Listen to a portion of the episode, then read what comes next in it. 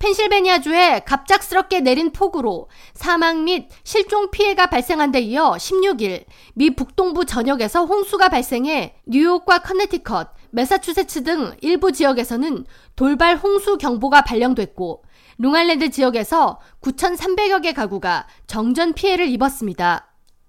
폭우로 인해 뉴저지 뉴왁공항과 뉴욕 JFK 공항을 포함해 뉴욕과 보스턴 일대 대부분의 공항들은 운영에 차질을 빚었으며 커네티컷의 트위드 뉴헤이븐 공항은 폐쇄됐습니다.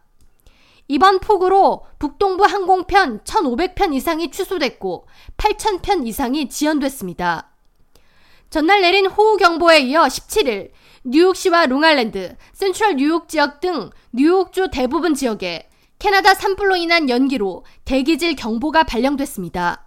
뉴욕주 환경보존국은 17일 오전 0시부터 밤 11시 59분까지 미세먼지가 보통 수준을 초과하고 대기질 지수가 100 이상을 넘을 것으로 전망한다고 밝히며 호흡기관이 약한 주민들과 노약자, 임산부 등은 외출을 자제할 것을 당부했습니다. 또한 야외 활동이 필요한 경우 마스크를 꼭 착용할 것을 권고했습니다.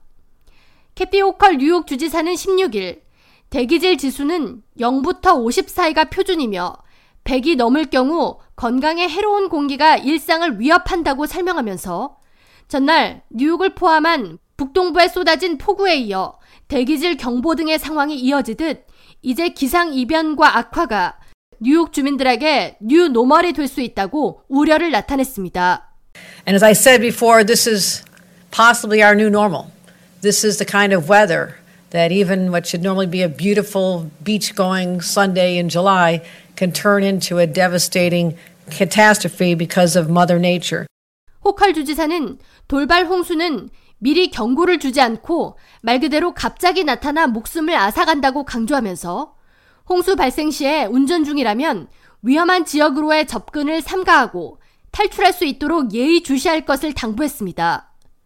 국립기상청은 대부분의 홍수 사망자가 차량 내에서 발생한다고 경고하면서 운전 중 비가 내린다면 침수된 도로 운전을 시도하지 말 것을 당부했습니다.